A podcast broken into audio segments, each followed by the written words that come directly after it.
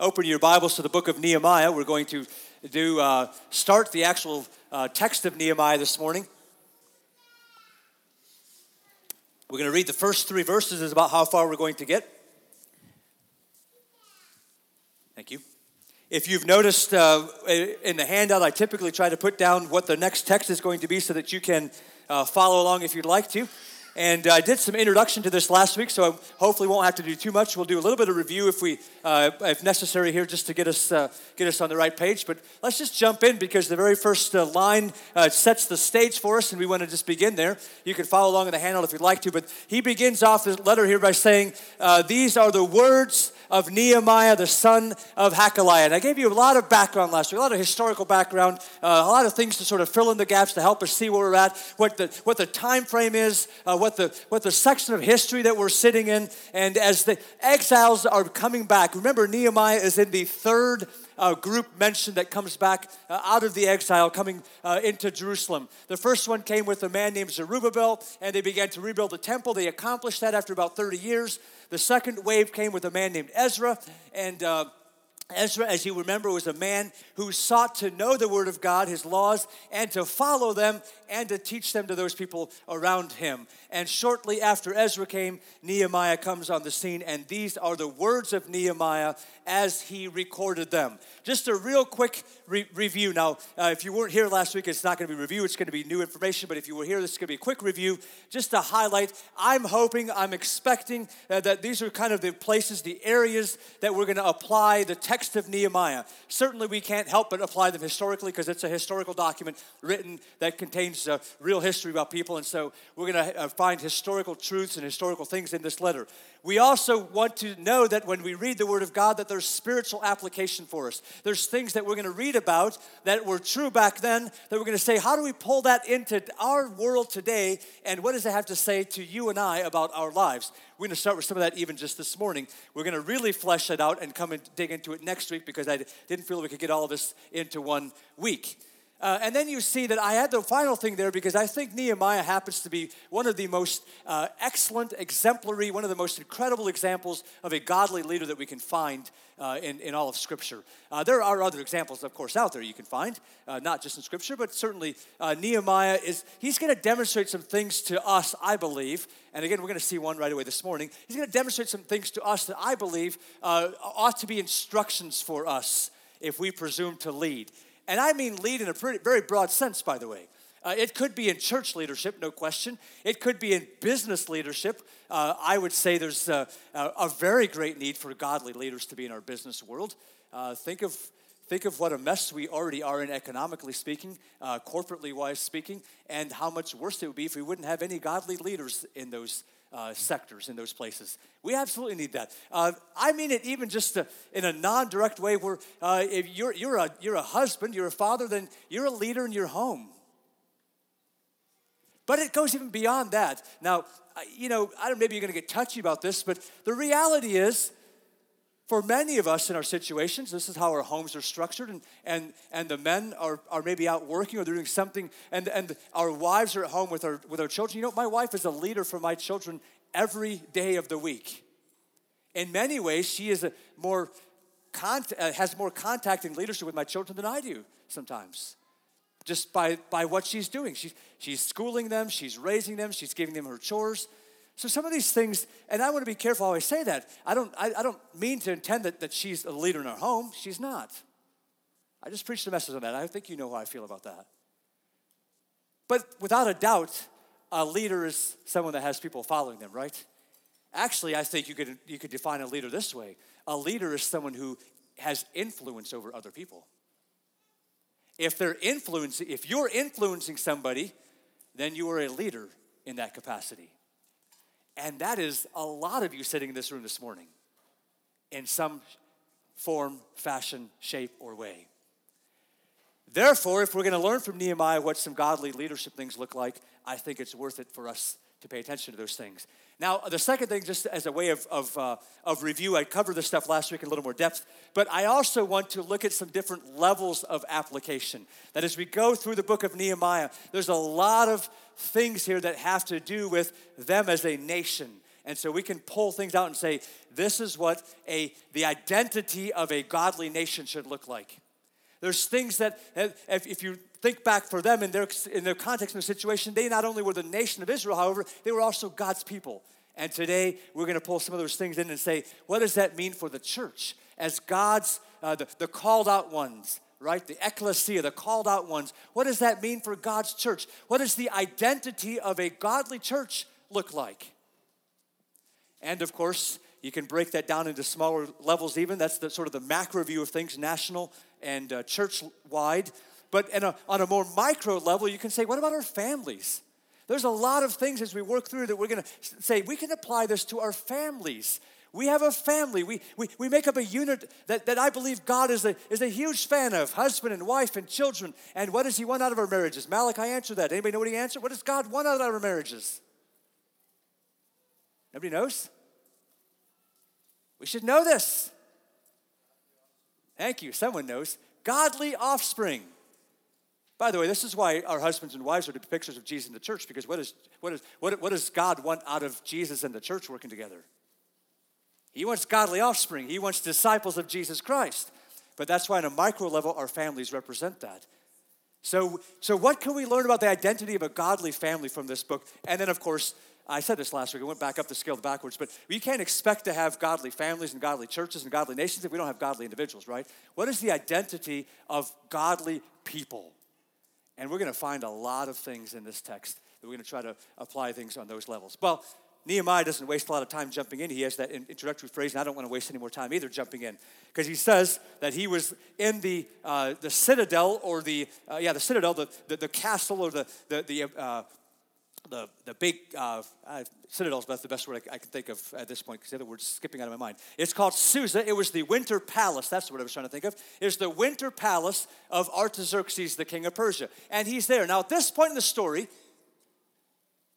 we don't actually know why he's there. We don't know for sure why he's there. He's going to tell us here a little bit later why he's there because he's the king's cupbearer, but we wouldn't know that as we're reading the story at the start. But he's there, and some men from Judah come, including this man named Hanani that he calls a brother. And there's some debate about whether he was a, a, blood brother or just they call him a brother because he was a brother in the faith. And honestly, I don't know that we know definitively why, but there's no evidence that we should that we have to think that he's not actually a blood brother of Nehemiah. Uh, he does call him the same name, my brother Hanani, uh, in, in uh, chapter 7 coming up. We're going to get there. But he asked them this question. That's really what I want to get to because this is really the next major point we want to make when he sees these people that have come from Judah, from, the, from, from an area that's far away from him in that moment, he asks them this question. He says, oh, he's writing this down. He says, I'm inquiring what is the, uh, what's the, uh, the status of these Jews who escaped and who had survived the exile and concerning Jerusalem. There's a twofold concern there for him. He says, I want to know what, what's, what's, what's the status of the people that are there and what's the status of Jerusalem itself? Very interesting question, by the way. You and I might say, well, what does he care about Jerusalem? You might even say, I mean, I think human, humanly speaking, you might even say, why does he care about those people? They live miles and miles away. And it's not like today where people are somewhat connected when they live miles and miles away, where they can pull up Skype or they can pull up, you know, uh, some kind of uh, chat or they can they can message each other. They can they can do something to, to find out, hey, how are things going, you know, in Florida? How are things going in China? For all practical purposes, they were probably about as far away as China is to most of us. And yet, he says, How are people doing there? And how's the city doing? By the way, he is demonstrating what I would say is a biblical mindset, a biblical attitude. Let me explain it this way. In Psalm 122, let me read these words for you. Psalm 122 says this. You're going to see Nehemiah in this right away. Psalm 122, verse, verse 6. He says, uh, This is what the psalmist says Pray for the peace of Jerusalem. May they be secure who love you. Peace be within your walls and security within your towers. For my brothers and companions' sake, I will say, Peace be within you. For the sake of the house of the Lord our God, I will seek your good. You see something that, that Nehemiah, he thought differently about Jerusalem. He didn't say it's just a city, it's just some place that exists somewhere. He thought, This is the place that God said, I will put my presence. And in fact, where God did put his presence, until it was destroyed or he withdrew, withdrew it and they destroyed the temple when they took them into exile. He said, I must care about this place, just like the psalmist said, because in doing so, I'm also caring for the people that it represents. Does that make sense? He connected that. He said, I'm concerned about the place because the place is indirectly also showing my concern for the people that it represents. And ultimately, for the God who said, That's where I'm going to put my presence. It's a little bit, by the way, of the mindset that Aaron was trying to get us to see this morning. You see, Nehemiah is in some other country under some other rule, doing some other uh, king's bidding, and having some other set of rules he lives by, and yet he continues to say, My heart is with my God, whose presence is down there in that place we call Jerusalem, and my heart is burdened for that place and for those people. I need to find out how they're doing. Now, let me just uh, insert this as we're going through the narrative, let me just pull out for a little bit and insert this. Uh, my first, uh, I don't know if I'm going to call them tips or my first, uh, uh, it, my, my first truth about a godly leader. But I want you to notice something. Nehemiah is showing concern for people who really, he could say, I really don't care about. I really have no need to be concerned about. They're over there, they're doing their thing. I don't even know them. I, it's not my concern. I got, I mean, I'm, can you imagine? I'm under this tremendous pressure. I'm under tremendous fear every day. He's the cupbearer to the king. What does the cupbearer to the king do? Somebody, somebody help me out. What does the cupbearer to the king do? Yeah, he's the guy that when they bring food into the king, they say, "Ah, we don't want to make sure we make sure the king's not going to die by being poisoned by somebody who doesn't like him." So, hey, you, oh buddy, over there, you eat this stuff first. See what happens. If you're okay, then we'll give it to the king. How many of you would like to be in a position like that? I'm sort of the crash test dummy for the king, right? Like, if this doesn't hurt me, then it'll be all right for him too. You think he lives with any kind of fear or any kind of apprehension on a daily basis? If you read through the history of kings in the world and in Jerusalem and in all over the place, you know there's always people looking to kill the king, right? There's always people looking for uh, some way to, to sneak in and say, I'm going to take this guy out. Instead, Nehemiah demonstrates a genuine concern, and I put it this way for those under him. Now, this can be people who are, if you're in a leadership some way, for those that are like literally in some kind of uh, position underneath you, like, like you're in charge of them. They're, they're the people that you're giving instructions to or that you're responsible for or whatever it may be. But it could also just be broadly defined as people that you think are, uh, if I could use this human phrase, you think are beneath you. Like I'm at this level because I've achieved this or I have this status or I'm here or I'm this important and these people are beneath me. These were the exiles. You know where the exiles that were left behind were? They were the nobodies because they didn't matter, right? Like, think of it this way if you're an opposing king and you come and you decimate a, a city and want to get rid of their country, and you say, I'm going to take some people back with me, which people would you take with you? The important, powerful people or the nobodies? And which people would you leave back in the city? You leave the nobodies there, right? You take the ones that could actually hurt you, the ones that have influence, the ones that have status, and you either kill them or you take them with you. That's exactly what they did. That's why Daniel left with the first wave. That's what you do with them because you want to scatter them. You want to put them under your thumb. You want to put them where you can see them. When you go and you look at your far flung kingdom that's miles and miles away and you say, you know the people I can leave there to just kind of take care of things, they're the nobodies, the people that don't matter because they're not going to do anything anyway, right? They're going to just exist and scratch out their living and they're not going to, nobody's going to pay attention to them. They're, they're, they're, they're, the, they're the, the, the bottom, they're the, they're the untouchables if you live in India. Nehemiah shows a genuine concern for those who are far beneath his status that he should have no concern for. And I would tell you this morning that a godly leader, that's exactly what one of the things is that defines who a godly leader is, is that he cares about those that are under him or her. All right. Well, let's get back in the text because he asked the question, How are they doing? And the answer is forthcoming from Hanani. He says, The remnant there in the province who had survived the exile is in great trouble and shame.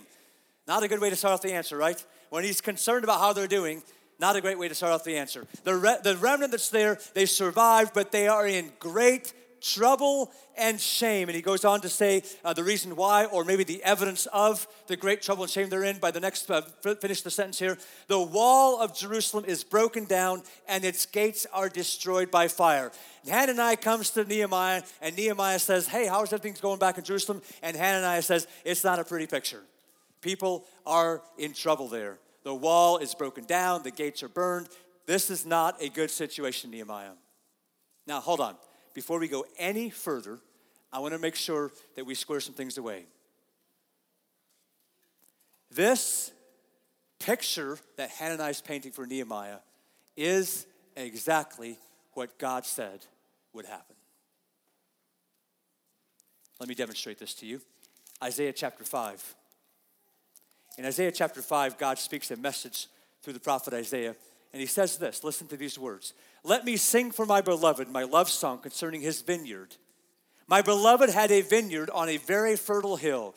He dug it and he cleared it of stones and planted it with choice vines. He built a watchtower in the midst of it and he hewed out a wine vat in it and he looked for it to yield grapes, but it yielded wild grapes. And then he says in verse 3 And now, O inhabitants of Jerusalem and men of Judah, judge between me and my vineyard. What more was there to do for my vineyard that I have not done in it? When I looked for it to yield grapes, why did it yield wild grapes? And then he says in verse 5 And now I will tell you what I will do to my vineyard.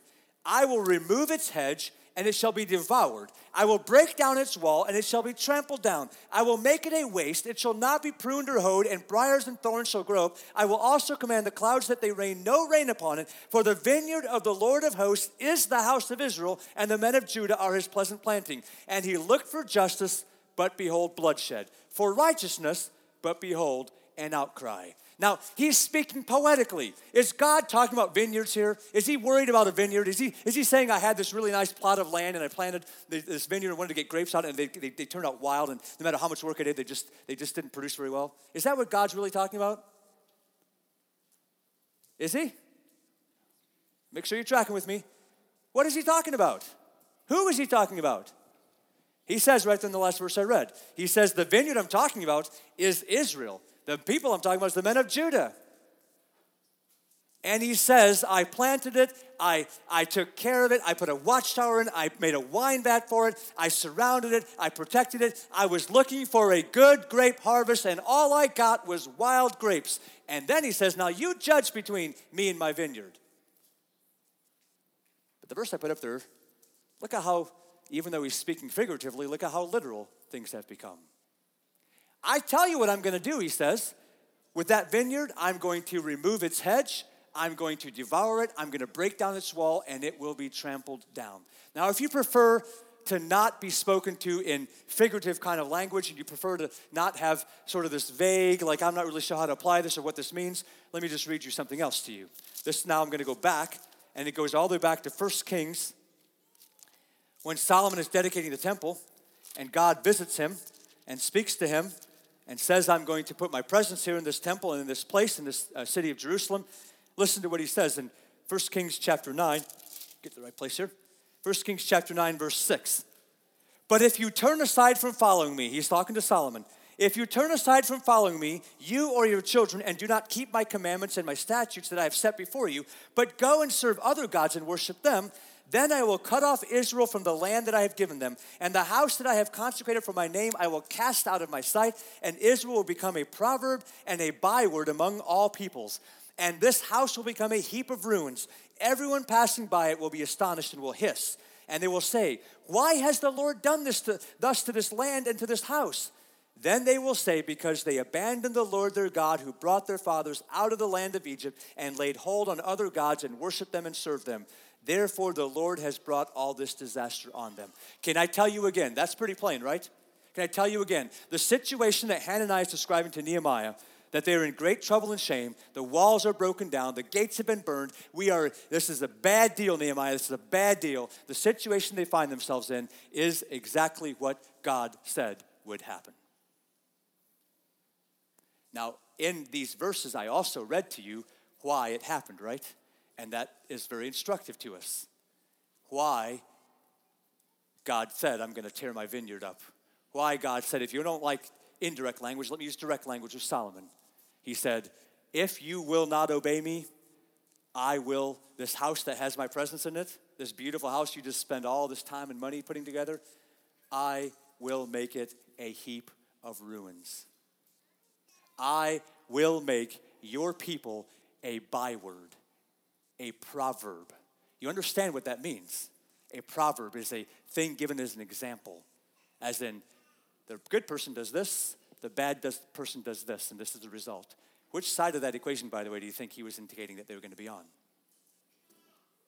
Not the good side.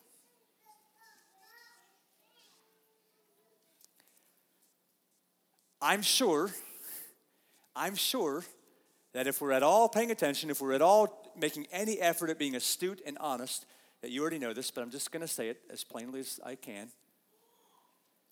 There's probably this building pit of oof coming because you're going to know that if we're going to take the text of Nehemiah and pull it into today and talk, talking about it, that we can no more escape the reality of the picture we see around us than Nehemiah and the people of Judah could escape the reality of the picture around them and the reasons for why that picture looked like it did.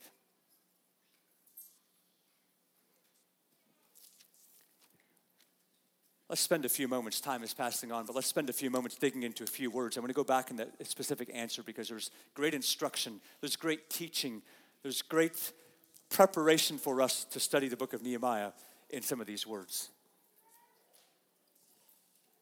Hanani says, Those who are left back there, they are in great trouble and shame. Trouble is the Hebrew word ra. I'm not sure if I'm saying that right, it's just R A ra. It means bad or evil, or to be in distress, or to, uh, to be in trouble, or to be in misery. It's a word used often in the Old Testament, by the way, very often. But a few places we read of it, I think we can begin to pick a thread out of what God is saying in the Bible. And I want to do that for you this morning. For example, the first one of the first times, I think maybe the very first time the word appears at all in the, in the, in the Bible is very early on. It's here in Genesis chapter 2.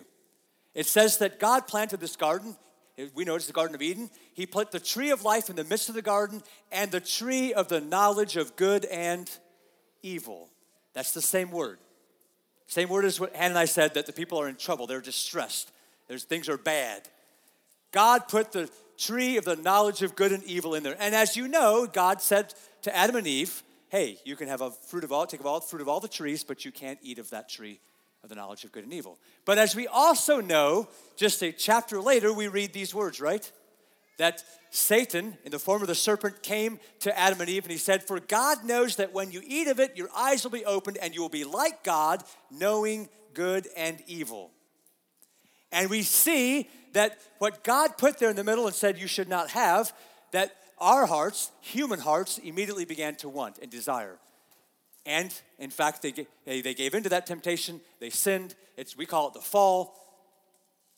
And just a few chapters later, we're going to see this word again. This time, God says this in chapter 6, verse 5 of, Genesis says, The Lord saw that the wickedness of man was great in the earth, and that every intention of the thoughts of his heart was only evil continually. Friends, I cannot think, uh, at least a very few, I cannot think of very many phrases in the Bible that, I, that, are, that are worse than this phrase. Like, read it. Think of what it's saying. Of all of humanity, God looked at it and said, The wickedness of man is great, and every intention of the thought of his heart is, and look at these words piled up. Every intention, thought of his heart is only evil continually. Only evil continually. On and on and on and on and on. What began with, with a little bite from the tree, right? Now has come the all of humanity we see has given in to evil, to trouble, to misery. And as we continue reading the story, we begin to very quickly see that this evil that is in humanity begins to cause a lot of pain to those people around them, right? To each other. Cain killed Abel. On and on and on the story begins then, where there's death, there's destruction, there's hatred, there's strife, there's deception, there's uh, all kinds of stuff.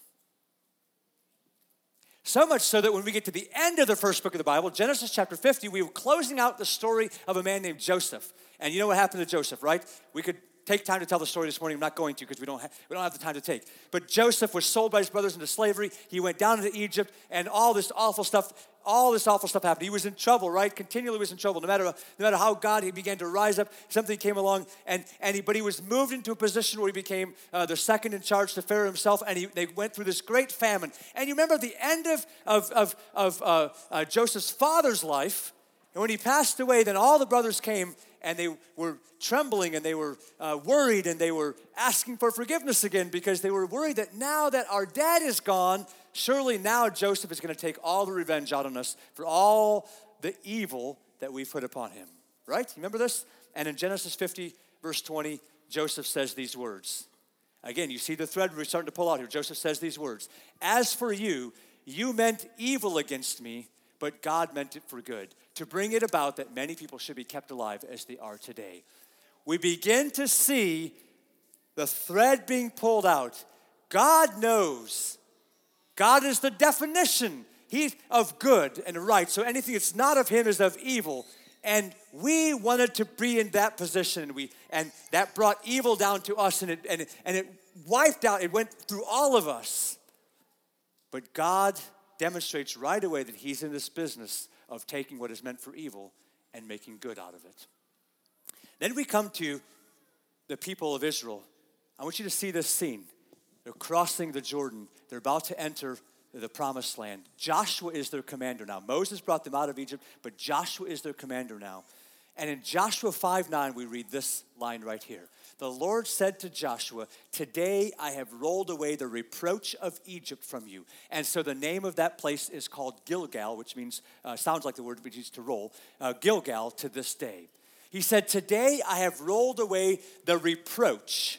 Now, I'm, I'm bringing this verse out because the word reproach there is the other word that we read in Nehemiah chapter 1 in Hananiah's response. Remember, the people are in trouble, that's evil, and shame. That's the word kerpah, and it means reproach or shame or scorn. It is the result, by the way, of sin.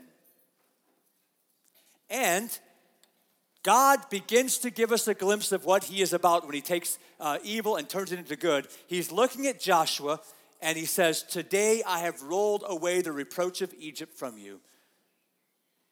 I've taken away that scorn, I've taken away that shame. Now, the reason I picked this reference uh, is very important, I think. We're going to test a little bit of Bible knowledge. If you have your Bible open, you might be able to, you might be able to get to this quicker than if you don't. But um, what is he talking about when he says, Today I have rolled away the reproach of Egypt from you? What's just happened? Anybody know what's just happened? See, I like to keep you on your toes to make sure you're still paying attention. Anybody know what just happened in Joshua chapter 5? Hold on, what did you say? No, it's not after sinned. What did you say? Okay, they crossed the Jordan. So we know in a broad sense, we know in a broad sense they came out of Egypt. They had lots of sin, right? And they wandered in the desert for 40 years. The generation passed off. They're wandering around. They come to the Jordan. They cross the Jordan miraculously.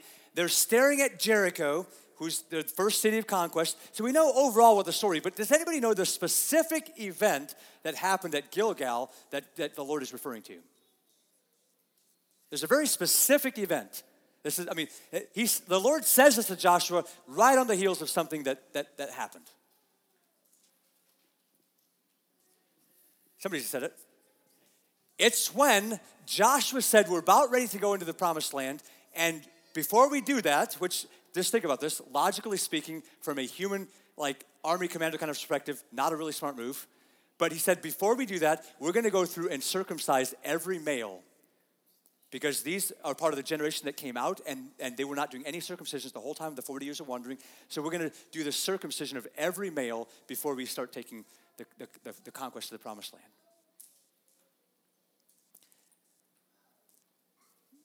What is circumcision? What, what, what, what's the deal with circumcision? Why did, why did he say we have to circumcise people? What's, what's, the, what's the point of that? You can keep talking to me. What's that?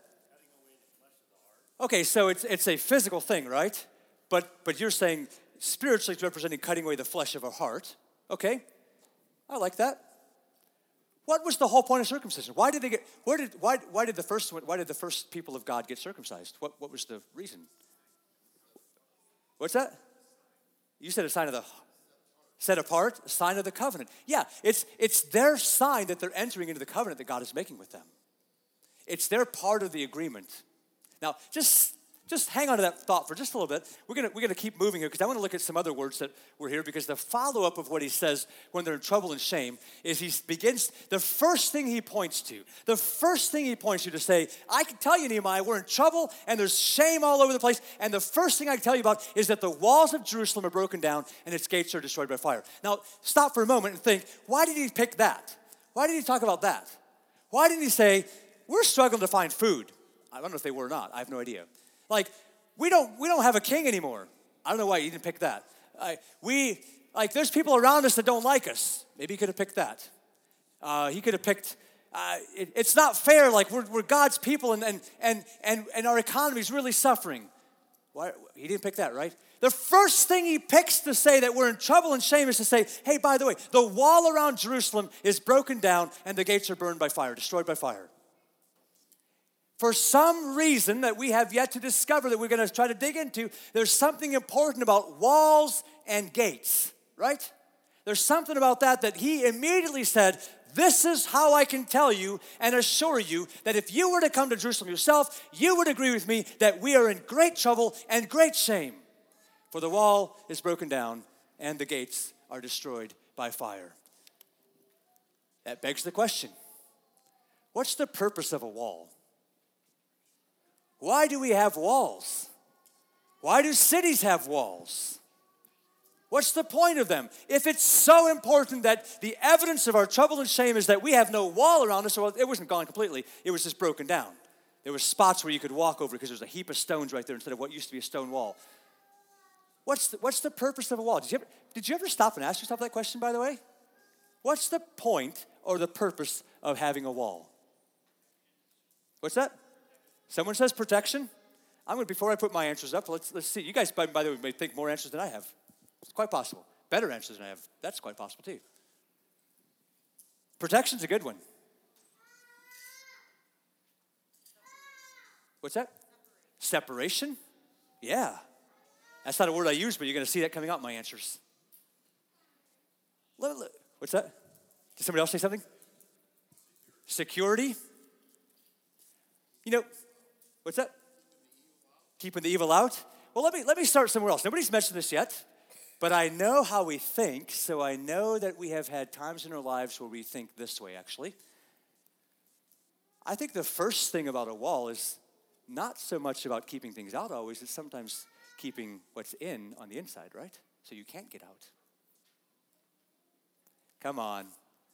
How many times do you guys in your fleshly selves. I'm not saying you did it this morning or whatever. You can point to your sins of your youth, maybe if you want to, take an easy way out. But how many times do you say, all these restrictions and rules that I have to follow, and all these things I have to do, and I wish I wouldn't have to do that. It feels so restrictive. It feels like if I could just have my freedom and go where I want to and do what I want to, that would just be so much nicer. Isn't it true? Why do you put a fence around your backyard when your little kids are in there? We don't have one, but if we would, it'd be to keep them in the yard. Right? Because we don't want them wandering off. At some level, a wall is about restriction, right? It's about, it's about keeping things on the inside. There probably are times we don't like that but it is somewhat true. Now, this one, plenty of you picked up right away, and I think this is the most obvious one that jumps out. But walls also provide protection, right? Like, the restriction is keeping inside what's supposed to be inside from going out, but the protection is keeping what's supposed to be outside from coming in. And it's equally valid, right? Walls do that. You build walls, every ancient city built a wall. Cities today don't do that so much, but every ancient city built a wall because every ancient city was under the, the constant threat of some a neighboring, warring group of people that might come and try to break it down and steal the plunder or do whatever. So they built a wall to protect themselves. I submit to you, walls are good for protection. We ought to have protection, ought we not to?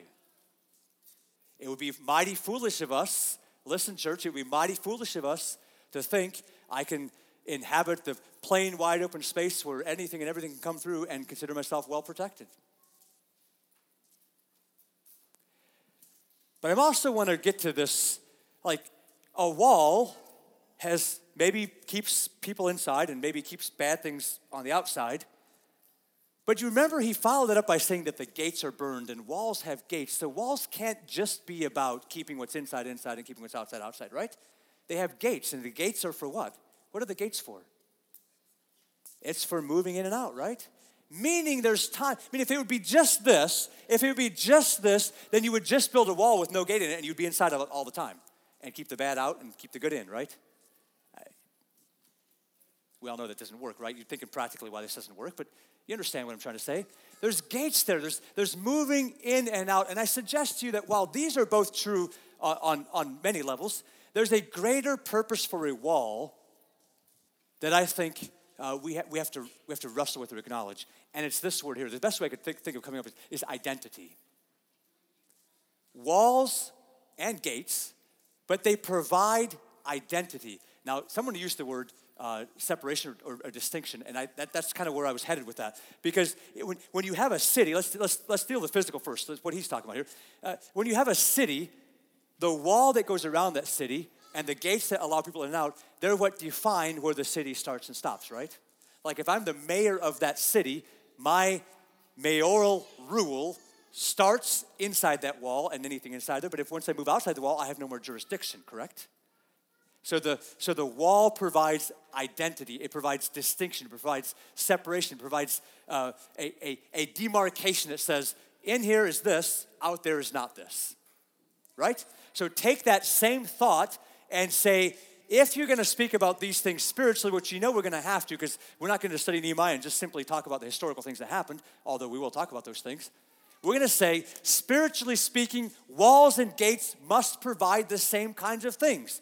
Yes, restriction, yes, protection, but ultimately, identity, ultimately, a distinction. This is part of this, clearly defined, not this. Think of, uh, we're going to probably get to this uh, verse a little bit next week, so I'm going to just paraphrase now, but think of, of the words of the New Testament that talk about being in the world but not of the world. There's a distinction made. There's got to be some kind of wall, some kind of separation. And therefore, if the wall is broken down and the gates are burned by fire, that's what brings us into great trouble and shame, for there's no more distinction. There's no more separation. There's no more identity that, that distinguishes this from this. Now, think of what I said. Think of the levels of application and run down that list. National, you could, you could make those distinctions uh, anyway. Church wise, this has huge implications. If there's nothing distinct about the church identifying it as the church of Jesus Christ, it is in trouble and shame. And if there's nothing that identifies and makes a family distinct as a godly family with Jesus as the head, then it is in great trouble and shame. The walls broken down brings it to that place. And as the individual, the same is true, is it not? If my wall is broken down, my gates are burned by fire, and I'm no longer distinct from the things around me, I carry no identity that says I belong to Jesus. You cannot tell, then there's great trouble and shame in my life. These are the things that we must get to. I think this is so important. I told you we couldn't get to it this morning. I think this is so important that I'm going to take a whole nother week. I'm going to give you some instructions, by the way, but I'm going to a whole nother week to just bring this, that last answer that Hanani gave into today and talk objectively, talk passionately, talk realistically, talk vulnerably about the places that our walls are broken down and our gates destroyed by fire. In our personal lives, in our families, in our churches, maybe we'll do some national things, but probably not a whole lot of those things because they tend to inevitably take on a political flavor, which I'm not interested in. But let me do one more thing this morning because uh, I think it's very important. We're preaching out of the Old Testament, which means there's often a, uh, it feels like, I don't think it should be like this, but it feels like there's a, there's a, there's a war that happens there that you say, well, you know, we're doing Old Testament, which means we don't ever get to talk about Jesus. We don't ever get to talk about, you know, the New Testament. We don't, take, and we're New Testament believers, so this is not good. So let me tell you where my mind went as I was studying this week. And I was so pleasantly surprised this morning. This tells you how bad of a Sunday school participant I am, but I was so pleasantly surprised this morning when I walked into Sunday school and I realized that the text I'm about to read was actually our Sunday school lesson for this morning. And uh, I, I thank the Lord for that because my mind went, as I was studying this week, this discussion of walls and gates and all those things, my mind went to John chapter 10, where Jesus uh, says some words to the church leaders, as it turns out, but to all of us. Let me just read for you this morning. If you have your Bible, I hope you can flip to it because I'm going to read a pretty lengthy passage here. John chapter 10, I want to read the first 18 verses. These are Jesus speaking words speaking to us. Jesus says, Truly, truly, I say to you, he who does not enter the sheepfold by the door, but climbs in by another way, that man is a thief and a robber. But, excuse me, he who enters by the door is the shepherd of the sheep. To him the gatekeeper opens. The sheep hear his voice, and he calls his own sheep by name and leads them out. When he has brought out all his own, he goes before them, and the sheep follow him, for they know his voice. A stranger they will not follow, but they will flee from him, for they do not know the voice of strangers. This figure of speech Jesus used with them He's not actually talking about sheep, right? We know this. This figure of speech Jesus used with them, but they did not understand what he was saying to them. So Jesus again said to them, Truly, truly, I say to you, I am the door of the sheep. All who came before me are thieves and robbers, but the sheep did not listen to them. I am the door. If anyone enters by me, he will be saved and will go in and out and find pasture. The thief comes only to steal and kill and destroy. I came that they may have life and have it abundantly. I'm the good shepherd. The good shepherd lays down his life for the sheep. He who is a hired hand and not a shepherd, who does not own the sheep, sees the wolf coming and leaves the sheep and flees, and the wolf snatches them and scatters them. He flees because he is a hired hand and cares nothing for the sheep. I am the good shepherd. I know my own, and my own know me, just as the Father knows me, and I know the Father. And I lay down my life for the sheep. And I have other sheep that are not of this fold. I must bring them also, and they will listen to my voice. So there will be one flock, one shepherd. For this reason, the Father loves me, because I lay down my life that I may take it up again. No one takes it from me, but I lay it down of my own accord. I have authority to lay it down, and I have authority to take it up again. This charge I have received from my Father. Now, there's all kinds of stuff we can teach from this passage that we're not going to this morning. There's all kinds of places, there's all kinds of instructions, and thankfully we had a Sunday school class that really dug into a lot of that. Hopefully you were there at Sunday school. But what my mind went to this because we have this picture of Jesus. He's telling this story. And the story, of course, he's telling is not really what he's interested in, but he's trying to illustrate something else. And he begins to talk about sheepfolds. And you think about a sheepfold, a sheepfold has walls, right? It provides protection, it provides restriction. But I would suggest it also provides identity. Jesus said these words. I'm just going to pick two verses out to kind of highlight what I was, what I was, where I was going here. He says, Truly, those who do not enter by the sheep, sheepfold by the door, but they go in some other way, they climb over the fence, that man is a thief and a robber. I submit to you in the context of our study of Nehemiah, it's a whole lot easier to climb over a fence that's broken down than a fence that's built up. Right? If the fence is broken down, it's a whole lot easier for someone who's a thief to walk in and seek to scatter the sheep or lead them astray. But then Jesus also says this as he's trying to get them to understand the lesson, he says, I am the door.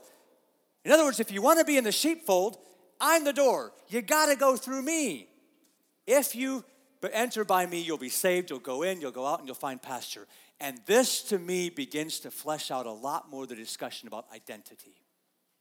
If we're going to talk about how we've lost our identity, how our walls might be broken down, our gates might be destroyed by fire, if we're going to talk about identity, at the root of that has to be if we do not have our identity in Jesus Christ, then we have big gaps in our wall.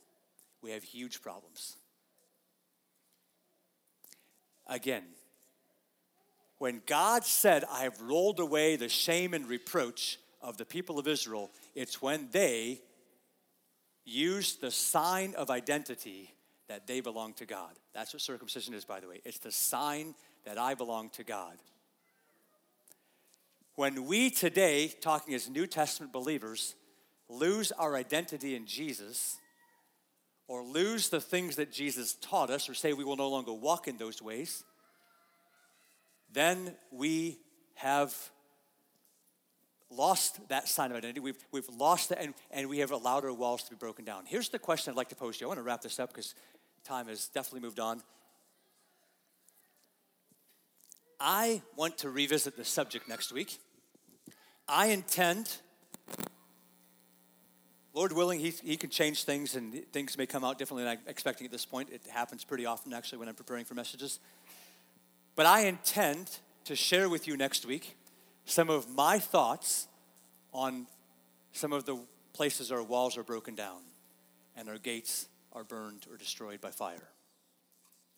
I also intend to share some of my thoughts, my heart, if you will, for places I think that we can we, we can and should change things, particularly at, a church level. I may share some things family and personal level too, but certainly as a church level, I'm, I'm, I'm preaching, I'm pastoring a church, and so that's going to be a primary focus for me. Share a bit of my heart as to some things that I think could shore up that wall. We're going to maybe pick up some other things as we go through, but at least we'll sort of bring that thing out in the open. What I'd like to have from you is participation in this process. I don't want you to be satisfied or happy waiting for me next week to tell you all the things that I think are wrong, if that's how it's going to come out for the, from the church or for our families or for us as individuals. I'd like you to spend time this week asking the Lord to reveal to you where those places are that walls are broken down. And if you're willing to do it, I'd love to have you do it personally, first of all, but certainly as families and certainly as a church. Again, national can sneak in there. I'm not opposed to that, but again, it's not my primary focus. Furthermore, I'd love to even have you text or email or call me or do something and let me know what you're thinking this week. Send me some of those things as you think through the week that here's a place, you know, that I think the wall is broken down. Our church, blah, blah, blah, I don't know what, or the church, the church in America, blah, blah, blah or the church in, I don't know, whatever, however it's going to come down. Send that to me. I'm not I don't know what's going to happen with that. I don't know if we'll engage in dialogue or I'll talk about it Sunday morning or who knows. But I'd love to hear what the Holy Spirit is saying to each of you through the week about this subject. I'm committed to coming back next week and talking about it publicly, so that's to uh, that's to put some uh, that's going to put some things out there, right? Right? I said this last week. I said we can't expect to change or improve things or to fix things if we're not willing to talk about the things that need fixing. I'm fully aware that this is probably going to step on my toes, and I hope you're fully aware that it could very well step on some of your toes too.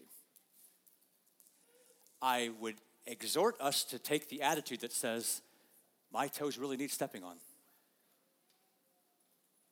I'd far rather, this is a bit of a paraphrase, jerk, uh, jerking over what Jesus said, but I'd far rather have some crushed toes and get into heaven than keep my toes safe and go to hell.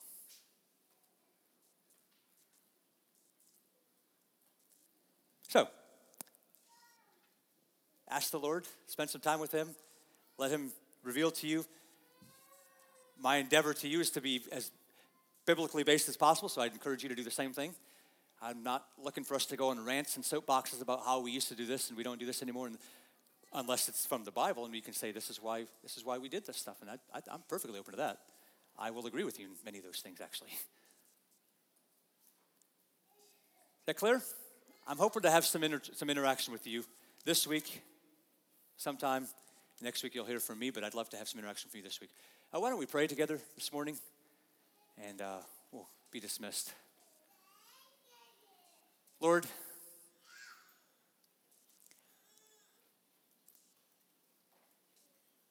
there's a couple things running through my head, and so I'm, I just want to. I love, I love God that I can come to you in prayer and just talk to you, share my heart with you, and know that you care and that you are able to, to help me. There's a couple of things running through my head.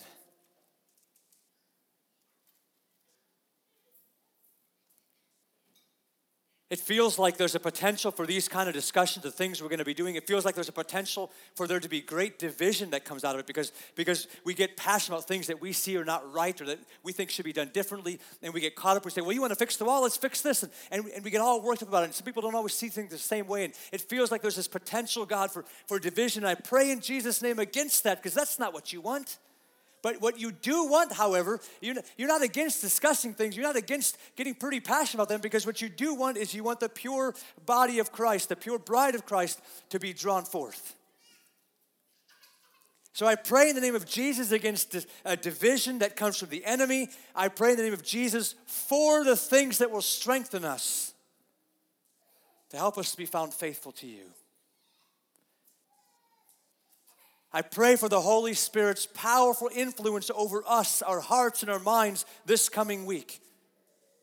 The other thing I'm thinking, God, is it feels to me like there's, there's, a, there's a trepidation, there's a fear there in, in my own heart, and probably in the rest of ours too. But, but where we're going to have to go, to what we have to do to unveil these things that are ugly and sinful and bring trouble and shame to us. We don't like that. We like to pretend we have it all together and everything is going great. But God, it's just not true. Give us the grace, God, I pray in Jesus' name. Give us the grace to be vulnerable and humble and willing and honest to let you shine the light in us, starting with us. Oh God, help us remove the beams from our own eyes before we pick at specks of others. But help us, God, not to shy away from doing anything at all because we're scared of the pain that picking that beam is going to bring. Give us the grace. Give us the energy, the focus. Give us the determination. Give us the humility. Give us the comfort of your love to be willing to stare this fear in the face and say, I will not shy away from letting the Holy Spirit proof my life, my family's life, my church's life. And then, God, the final thing that was running through my head is that I also feel, in the face of this fear that I have, in the face of this, this wondering of the division it might cause, of the things this might un, un, unravel, I also, Father, have this sense that this, that we're on the cusp of you doing an incredible work in our hearts if we're willing to walk in this way. And God, that's what I want. It's almost as if we are here today in 2020. We're surveying the landscape and we're looking at all the stuff around us, and you're turning our hearts inward back to us, and you're saying, This report that Hanani brought to Nehemiah could be said of you. There's great trouble and shame. The walls are broken down, the gates are destroyed by fire.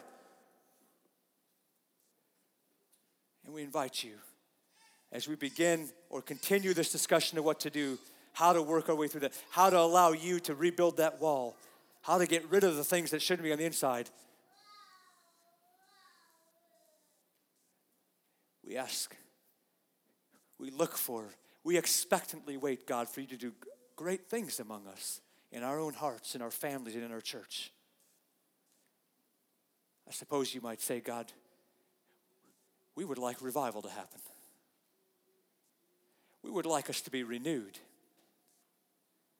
If we at all in any way believe that the return of your Son, Jesus Christ, is as the conquering King of kings and Lord of lords, if we at all believe that his return is near, we would like to be revived, that we are ready for that, that we are eagerly awaiting it and passionately doing your work while we wait. So, Father, have your way with us, I pray in Jesus' name. Amen. Why don't you stand this morning? Just to make it extra, extra clear. I asked, Father, for your Holy Spirit to consume the hearts and minds of these people here.